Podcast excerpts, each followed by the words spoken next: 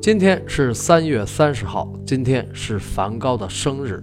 一八五三年的三月三十号，梵高出生了，所以今天是为了纪念梵高大师特别推出的。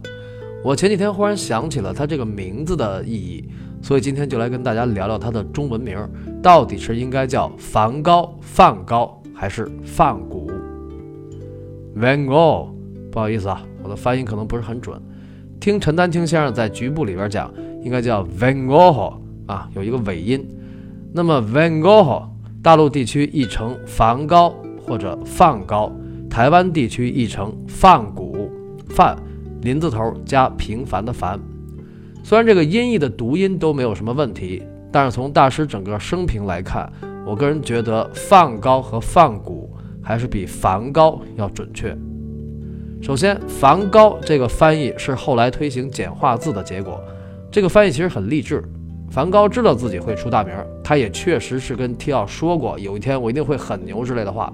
平凡的凡与高大、高尚、高远、高贵的高这两个字组合在一起，有一种反差，就是一个平凡的人志存高远。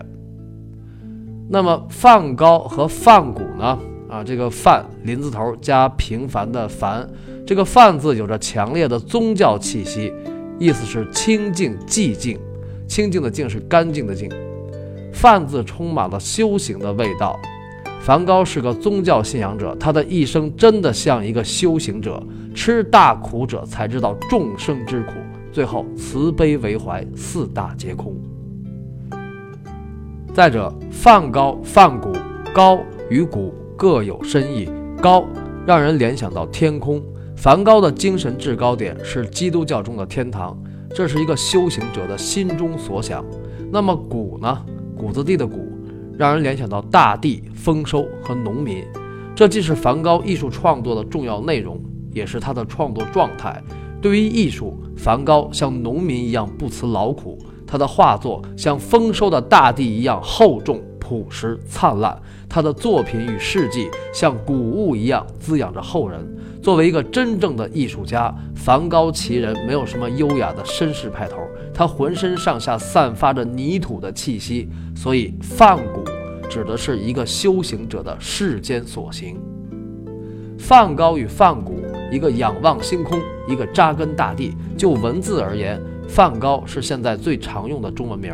当然，从语感读音上来讲，梵高确实要比梵高和梵谷好听。所以我还是会继续说梵高大师。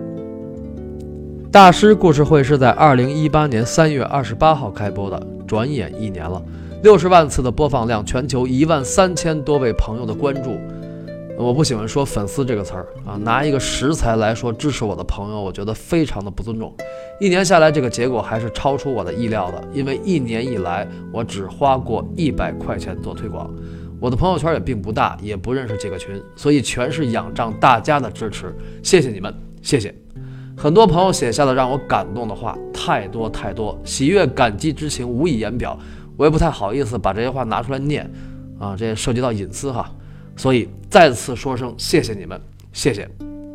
我知道很多朋友对我很有意见了啊，因为太久不更新了，十分抱歉。是这样啊，我刚开始了一个跟大师故事会梵高有关的巨大工程，所以除了要录高更，还要改梵高的稿子，在原来的基础上修改或者补充，这个工作量很大很大。一个多月来，基本上是夜以继日。我的文字功力也不太好啊，很后悔小的时候没多看几本名著。嗯，我说的这个事儿得到了国内两位重量级业界前辈的支持。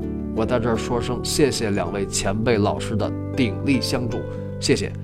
但是因为这个事儿还没有做完，还没有做成，所以一切就不多说了。可能也是一年以来做大师故事会对我的影响吧。虽然我也想红，但是并不想做一个使劲吸粉的什么听众之友啊那样的一个人设。梵高大师、高更大师还有木心先生给我的启发是：人还是真实点好，尤其是手艺人，不然做出的东西会有问题。所以接下来的高更系列就会更新的很慢，可能会一个月一期吧。先跟大家说声，请多包涵。